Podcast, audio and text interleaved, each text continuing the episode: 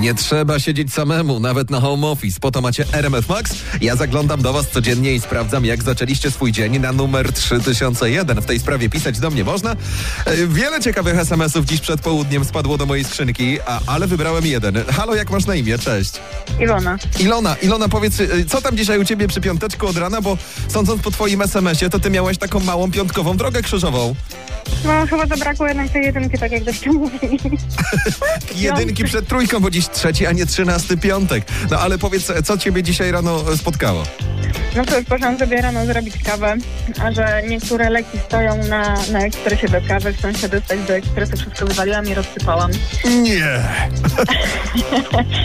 Potem chcąc sobie zrobić kawę, nasypując ją do ekspresu, rozsypałam wszystko wokół, bo nie trafiłam.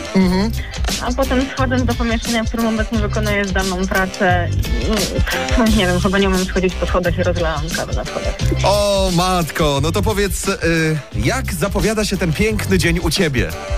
Chciałabym, żeby się skończył.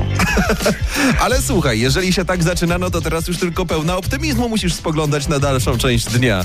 Dużo wyzwań dziś przed tobą, bo rozumiem, że na home office pracujesz.